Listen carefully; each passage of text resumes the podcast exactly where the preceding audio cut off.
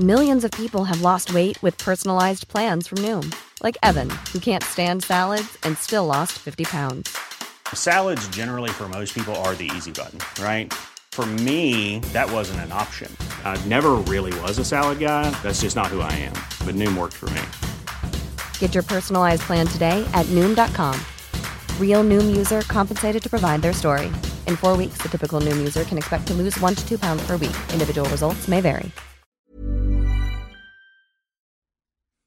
Coucou.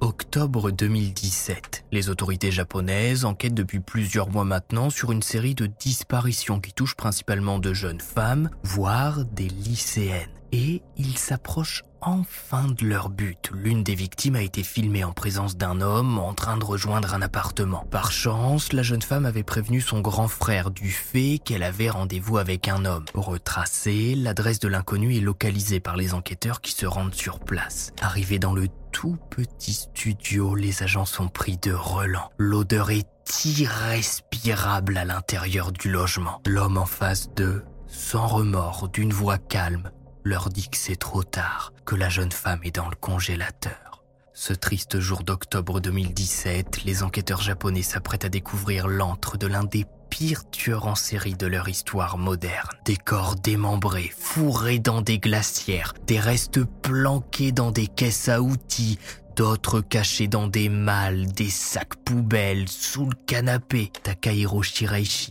27 ans, est arrêté. Bienvenue pour une nouvelle HVF.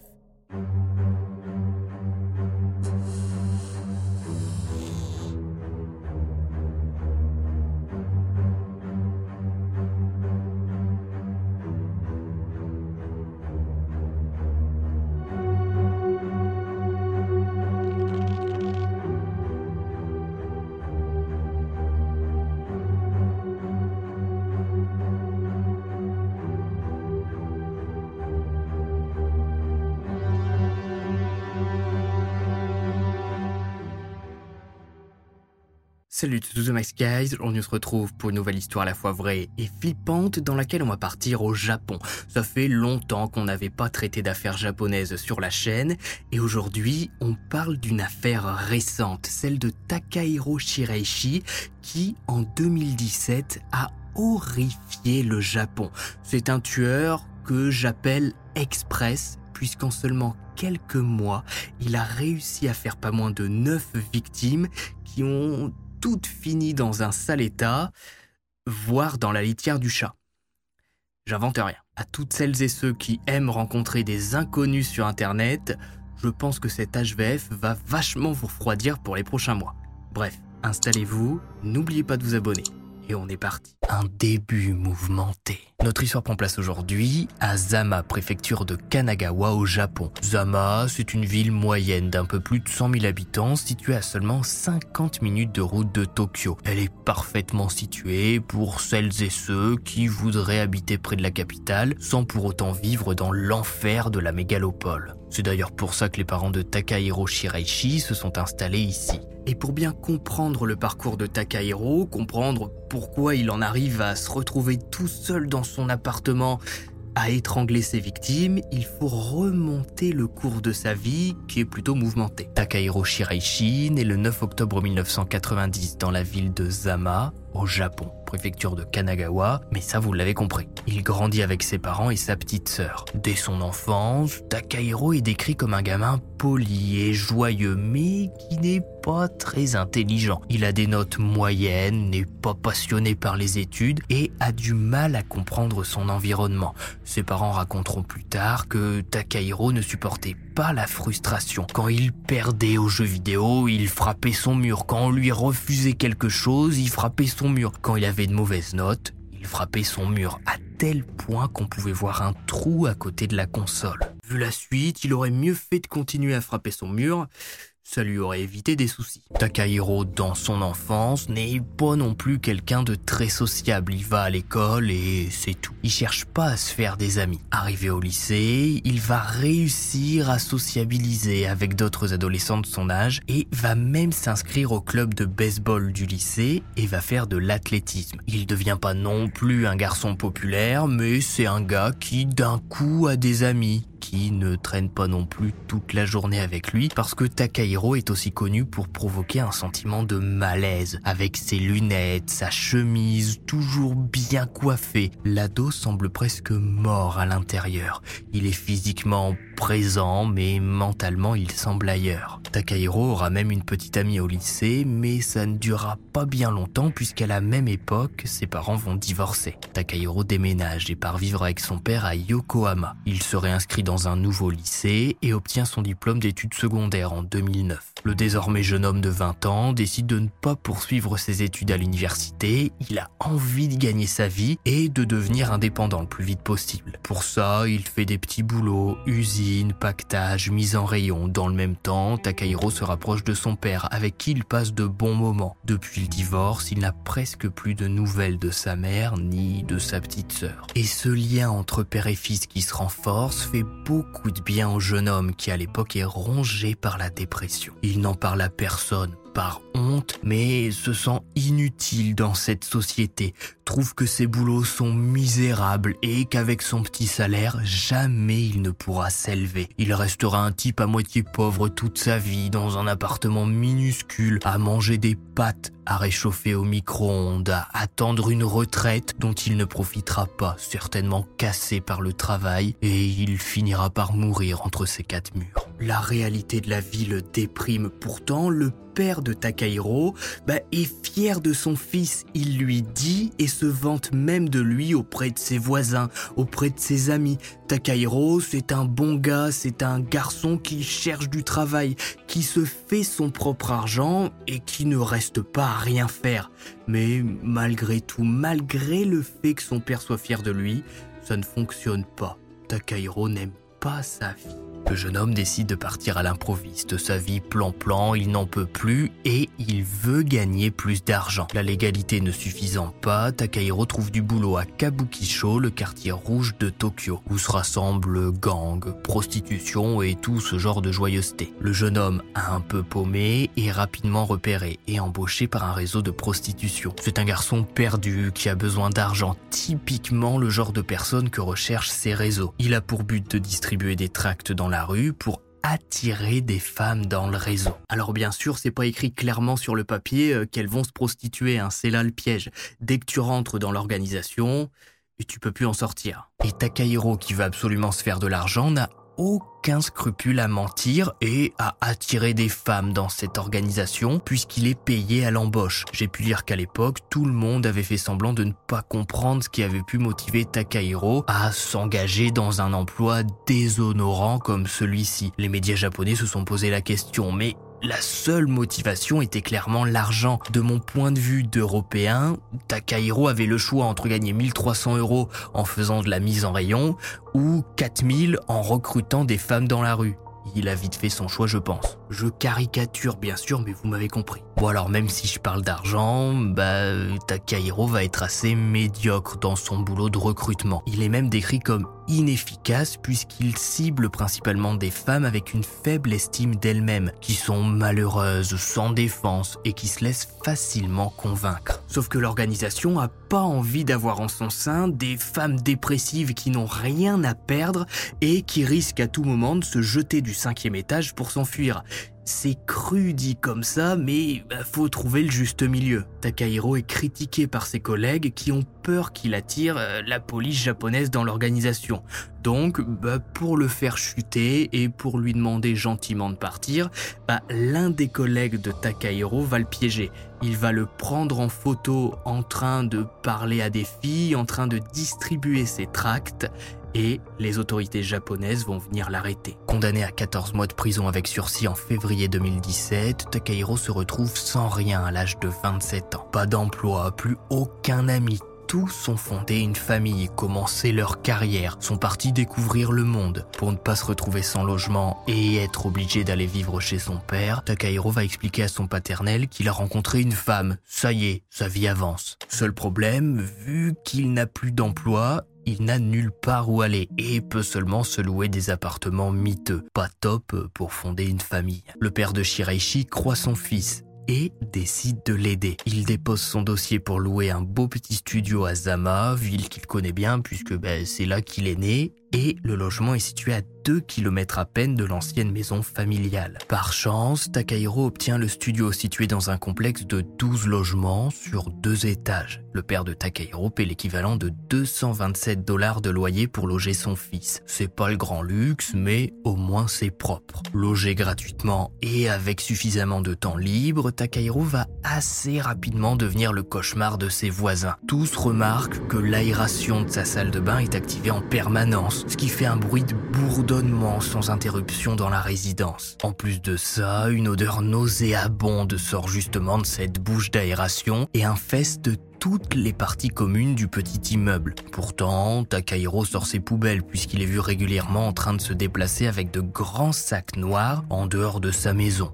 Sacs qu'il dépose dans des bennes publiques. Alors effectivement, Takahiro sort ses poubelles, mais c'est pas des déchets alimentaires. Sauf si vous êtes cannibale, mais ça c'est une autre histoire. Vous approchez pas. L'antre du tueur. Seul dans son logement, n'ayant rien à faire à l'extérieur, Takahiro va découvrir le monde merveilleux des réseaux sociaux. Et il y passe beaucoup, beaucoup de temps, beaucoup trop tel point qu'il commence à visionner du contenu dérangeant, se connecte à des réseaux violents et il s'en sert pour extérioriser sa dépression. Mais surtout, Takahiro voit dans les réseaux sociaux un moyen de discuter avec des femmes. Lui qui n'a jamais vraiment eu de succès peut être n'importe qui sur Internet. À cette époque, Takahiro déteste sa vie et il veut se venger, trouver un but, s'approcher le plus possible de la mort en ciblant des femmes. Mais comment ramener des femmes chez lui sans avoir à sortir dans la rue, les manipuler, les inviter dans son studio? C'est long, c'est chiant. Eh bien, Takahiro va cibler des femmes, principalement sur les réseaux sociaux. Il se crée de faux profils et sait parfaitement quelle personne contacter? Dans un premier temps, Takahiro crée un compte Twitter. Hanging Pro. En gros, étrangleur professionnel dans lequel il se présente carrément comme un guide qui peut aider les individus à perdre la vie. Il contacte principalement des femmes qui postent des messages de détresse sur Twitter, disant qu'elles n'en peuvent plus, qu'elles en ont marre. Takahiro leur propose alors ses services de mise à mort en leur demandant de venir en message privé. Mais il crée aussi un deuxième compte, assez différent cette fois dans la manière de faire puisqu'il se présente lui-même comme voulant partir. Il poste des messages tels que ⁇ J'aspire à tout oublier. Je souhaite disparaître. J'aspire sincèrement à être la source de force pour ceux qui endurent la souffrance. Si vous vous trouvez dans une impasse, veuillez me contacter. Il se fait passer pour un garçon triste qui cherche à se faire des amis sur les réseaux, rien de plus. Et tout doucement, il fait glisser la conversation vers une rencontre, puis une promesse. Mourrons ensemble. Promesse trompeuse, puisque pour le moment, Takahiro a pas du tout l'intention de mourir.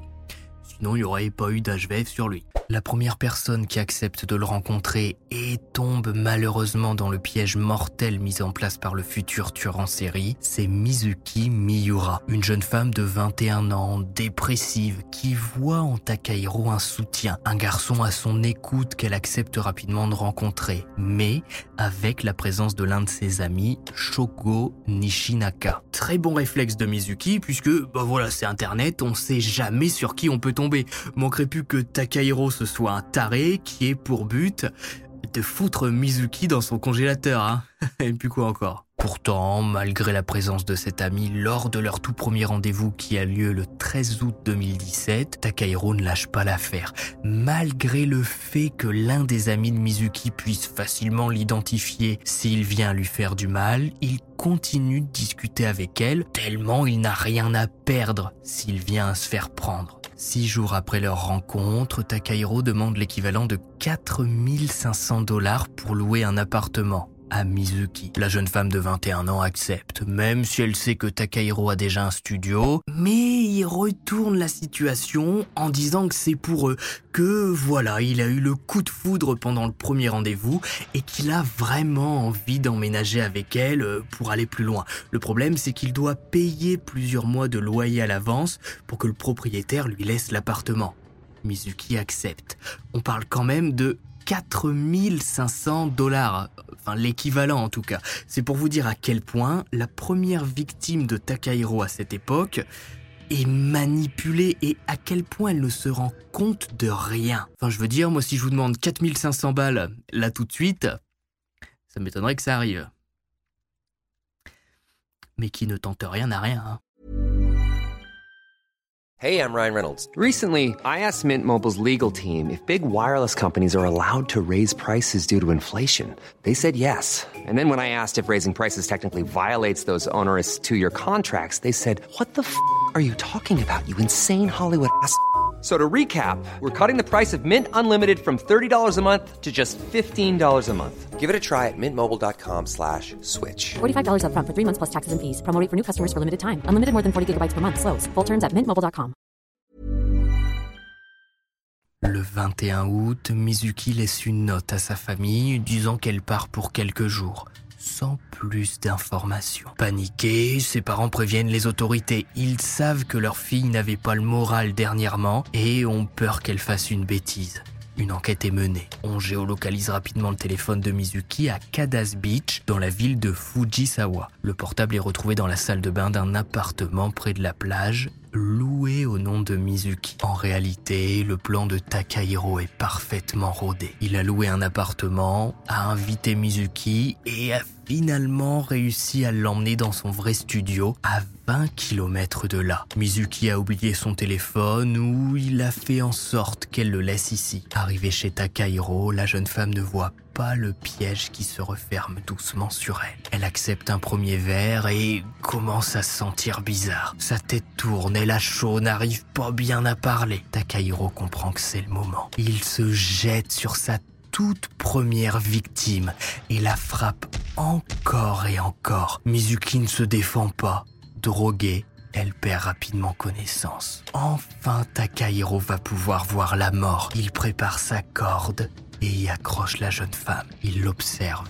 Un sentiment indescriptible de plaisir l'envahit. Takahiro se sent enfin vivant. Et Takahiro, c'est pas le tueur en série le plus intelligent qu'on ait vu sur la chaîne. Il vit uniquement pour l'instant présent. Oui, il a un petit mode opératoire et tente de ne pas se faire prendre tout de suite. Il a bien conscience de ce qu'il fait, mais il décide de ne pas se débarrasser des corps de ses victimes. Mizuki est placé dans un congélateur. Quelques jours plus tard, Takahiro donne rendez-vous à sa deuxième victime, Kuira Ishihara, une lycéenne qu'il rencontre sur Twitter. À première vue, Kuira est une élève modèle qui participe au club de théâtre de son lycée et qui fait partie du comité d'étudiants qui a pour but de proposer des activités tout au long de l'année. Elle aime le dessin et les jeux vidéo, mais seule dans sa chambre et sur les réseaux sociaux, Kuira n'est pas la personne joyeuse qu'elle laisse paraître aux yeux de tous. Elle déprime, ne se sent pas à sa place, n'est pas vraiment passionnée par l'école et ne sait pas quoi faire de sa vie. C'est tristement le cas de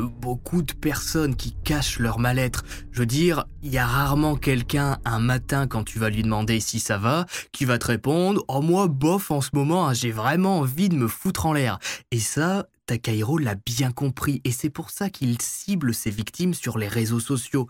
Il entre dans leur deuxième monde, leur monde de mal-être et fait semblant de les comprendre. Kuira finit par être contactée par Takahiro à qui elle se confie. Les jours passent. Peu à peu, le tueur réussit à mettre dans la tête de Kuira que le seul moyen d'aller mieux, c'est de venir le voir à son appartement et partir ensemble. L'adolescente accepte. Au début du mois de septembre 2017, elle ne se rend pas en cours malgré le fait qu'elle parte au petit matin avec son uniforme scolaire. Kuira se volatilise. Sans rien dire à personne, elle se rend chez Takahiro. Les parents de Kuira vont bien évidemment donner l'alerte le soir même, voyant que leur fille ne rentre pas des cours auxquels elle n'a pas assisté de la journée. Son téléphone est éteint.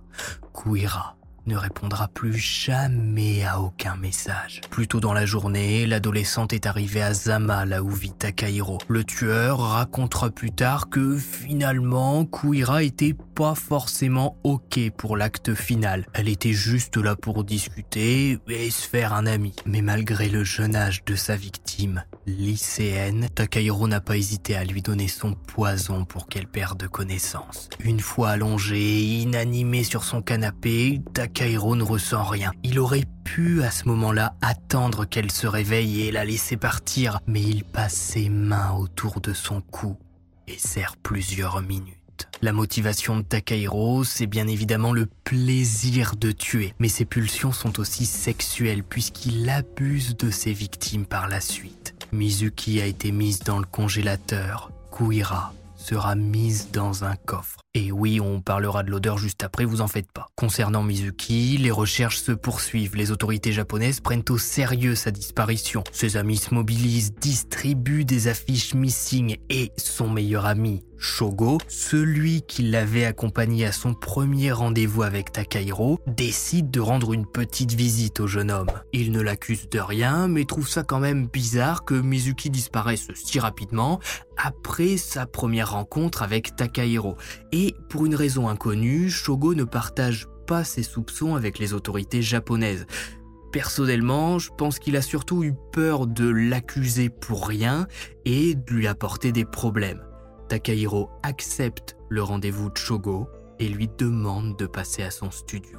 Shogo sera la seule victime masculine de Takahiro Shiraishi qui, face au meilleur ami de Mizuki, n'a pas le choix. Le type connaît son adresse, il le soupçonne, c'est bien qu'il risque d'aller voir les flics en sortant d'ici. Drogué, battu, étranglé, Shogo n'aura aucune chance de survie. Face au jeune homme, Takahiro va prendre la décision de découpé. Un mec, ça prend de la place. Une jeune femme d'un mètre 55, 40 kilos, c'est facile à foutre dans le congélateur ou sous le canapé, mais un grand gaillard, euh, c'est plus compliqué. Takahiro découpe pendant plusieurs jours et l'odeur commence à devenir infernale dans l'appartement. Un corps est dans le congèle, mais celui de Kuira commence à pourrir dans la malle. Même chose pour Shogo qui, même s'il se retrouve euh, bah, découpé, la plupart de ses restes sont conservés dans l'appartement de Takahiro. Il en jette certains, les plus gros, à la poubelle, mais tout le reste est éparpillé, dans la litière du chat par exemple, ou dans divers sacs poubelles qu'il conserve chez lui. L'odeur ne va pourtant pas repousser Inakon Sarashina, 19 ans, lorsqu'elle va se rendre au domicile de Takahiro qu'elle a comme toutes les autres victimes rencontrées sur Twitter.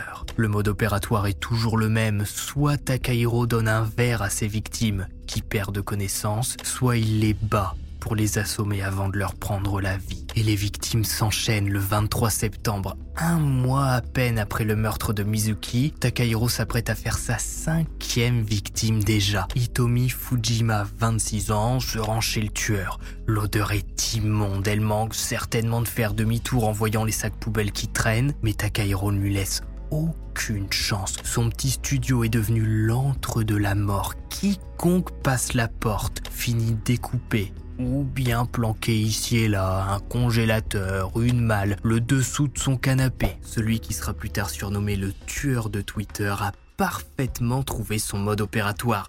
Pas besoin de s'embêter à errer dans les rues la nuit. Il a juste à envoyer un message privé à ses futures victimes, les draguer un petit peu, puis les inviter chez elle. La plupart des jeunes femmes dépressives et sûrement par honte de rencontrer quelqu'un sur Internet ne disent rien à personne et vont à la rencontre de Takahiro sans en parler à leur ami. Natsumi Kubo, Akari Suda, de 17 ans. Deux adolescentes qui disparaissent à quelques jours d'intervalle. Le dernier bornage de leur téléphone se situe près du domicile de Takahiro. Mais dans cette zone, les autorités japonaises n'ont aucun suspect, donc euh, n'ont personne à interroger. Et les voisins commencent à se plaindre de l'odeur. Le studio Takahiro Shiraishi empeste la mort. Il jette certaines fois les plus grosses parties du corps, mais pour une raison assez obscure, peut-être pour garder des trophées comme le font beaucoup de tueurs, il garde les têtes, les mains, divers ossements qui attirent toutes sortes d'insectes. Et tout ce que je vous raconte se passe dans un laps de temps d'à peine trois mois. Imaginez la confiance et le sentiment de puissance qu'a pu ressentir Takahiro en voyant semaine après semaine des jeunes femmes passer sa porte, sans se douter une seule seconde de ce qu'il allait leur faire. Il se sent tout puissant, personne ne le recherche. Il suffit d'envoyer un message privé à une femme en détresse pour qu'elle vienne chez lui et qu'il prenne sa vie. Dès qu'il a une pulsion, une envie de tuer, il l'assouvit en quelques jours, voire en quelques heures dans certains cas. Peu à peu, Takahiro ne fait plus attention, il ne supprime plus ses messages et commence doucement à laisser des traces derrière lui. Il réussit tout de même à cibler Kazumi Marayama, 25 ans, employé chez un dépanneur avec qui il prend contact comme toujours sur Twitter, en voyant ses tweets dans lesquels elle se plaint de sa vie. Kazumi accepte un rendez-vous et finit à son tour La prochaine victime de Takahiro sera également sa dernière, puisque le tueur ne fait plus attention à rien. Il laisse ses messages, et c'est d'ailleurs comme ça que le frère Diko Tamura, 23 ans, va réussir à remonter jusque Takahiro Shiraishi. La chute de Takahiro. Iko Tamura, c'est une jeune femme déprimée qui au moment des faits vit dans un centre spécialisé. Elle y est soutenue par des psychiatres puisque Iko a perdu sa mère il y a quelque temps et n'arrive pas à se remettre du décès. Pendant son temps libre au centre, elle poste divers messages sur Twitter disant que ça ne va pas mieux, qu'elle aimerait tellement pouvoir rejoindre sa mère que sa vie n'a plus aucun intérêt. Elle est contactée par Takahiro qui, comme toujours, manipule, fait semblant de comprendre, dit qu'il est désolé pour la perte de sa maman et que oui, la seule solution pour que ça aille mieux, c'est de la rejoindre. Iko accepte de rencontrer Takahiro et se rend le soir du 21 octobre 2017 à Zama. Elle prévient son frère et les membres de son centre qu'elle part voir un garçon rencontré sur Twitter. La suite est classique, vous la connaissez après huit meurtres. Iko entre chez Takahiro, remarque l'odeur, les sacs poubelles, l'ambiance lugubre du studio et se fait assommer, puis étrangler. Sauf que cette fois, Takahiro, comme je le disais, a trop pris la confiance. Le frère d'Iko, voyant que sa sœur ne rentre pas et ne donne plus de nouvelles, se connecte à son compte Twitter. Il découvre les messages et prévient les secours qui retracent facilement le parcours d'Iko en suivant les stations de train qui vont jusque Zama, puis jusqu'au logement de Takahiro Shiraishi. Une équipe est envoyée au studio de Takahiro. Arrivé sur place, les enquêteurs japonais sentent tout de suite l'odeur de mort qui règne ici. Takahiro les laisse entrer. Il se pose sur son canapé au milieu de ses sacs poubelles et leur dit simplement que la femme est dans le congélateur. Lors de la perquisition qui suit l'arrestation de Takahiro Shiraishi, les enquêteurs découvrent l'horreur. Ils comprennent rapidement que le jeune homme n'a fait qu'une seule victime au vu du nombre de restes découverts à travers l'appartement. Au moment de la perquisition, jamais les enquêteurs japonais n'auraient pensé avoir affaire à un tueur en série. Ils s'attendaient à arrêter un détraqué qui a donné rendez-vous à une femme, c'est tout. Ce sont 240 ossements humains qui seront retrouvés ici et là, surtout dans des sacs poubelles, des placards, des boîtes. Takahiro avait tenté de masquer l'odeur en enfermant les restes, mais l'odeur putride avait rapidement pris le dessus. Assez rapidement, les médias japonais s'intéressent à l'affaire. L'entrée du studio est photographiée sous tous les angles possibles et surtout, Takahiro parle. Il se présente comme coupable et assume tout. Oui, il a tué, principalement par pulsion sexuelle. Il abusait de ses victimes après leur mort et aussi pour l'argent. La plupart venaient avec des bijoux, un peu d'argent liquide également. Il avoue que toutes les victimes quasiment sont venues de leur plein gré pour mourir, mais que une fois dans l'appartement, elles ont toutes voulu partir et annuler ce qui était prévu, ce qui rendait à chaque fois fou de rage Takahiro. Le tueur parle clairement, déballe tout et il donne même des petites anecdotes en disant que oh, des fois c'était un petit peu compliqué de découper, quand il tombait sur un os, fallait vraiment forcer et surtout il y avait toujours une petite veine sous pression qui pétait au moment du découpage et qui l'obligeait donc bah, à nettoyer les murs. Il en a passé des heures à nettoyer l'appart et puis il s'est laissé aller et l'odeur a pris le dessus. Les plus grosses parties de ses victimes ont été jetées dans une benne vidée régulièrement. Les enquêteurs n'ont pas pu retrouver le contenu. Le procès de Takahiro va mettre du temps à se mettre en place puisqu'il faudra attendre trois ans, le 1er octobre 2020, pour que Takahiro soit jugé. Il décide de plaider coupable de neuf meurtres au total. Pendant ces trois ans qui se sont écoulés, la justice a voulu être sûre du fait que le tueur était bien conscient de ce qu'il avait fait et de ce qu'il risquait en plaidant coupable de tous les faits reprochés il a été jugé apte à passer devant le tribunal. Takahiro Shiraishi, après être resté vide pendant tout son procès et n'ayant exprimé aucun remords, a été condamné le 15 décembre 2020 à la peine de mort. Il a indiqué ne pas vouloir faire appel et attend désormais son exécution. Après sa condamnation, Takahiro Shiraishi a demandé de l'argent à ceux voulant l'interviewer, mais il a finalement accepté de discuter avec un journaliste du Mainichi Shimbun, un journal japonais. Takahiro a partagé son souhait de se marier, il a dit recevoir des lettres de fans et de femmes voulant le rencontrer. Il dit ne pas avoir de la mort qui l'attend et ne ressent rien vis-à-vis de la sentence. Aujourd'hui, Takahiro Shiraishi est toujours en vie et attend son exécution.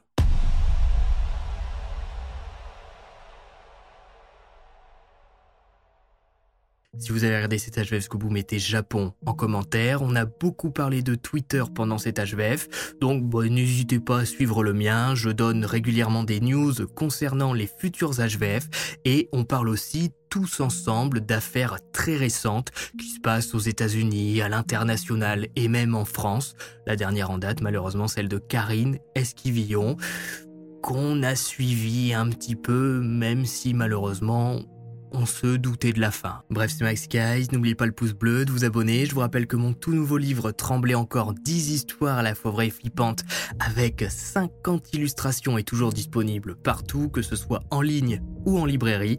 Merci à tous ceux qui se l'ont déjà procuré et qui m'ont fait des petites stories, ça me fait super plaisir.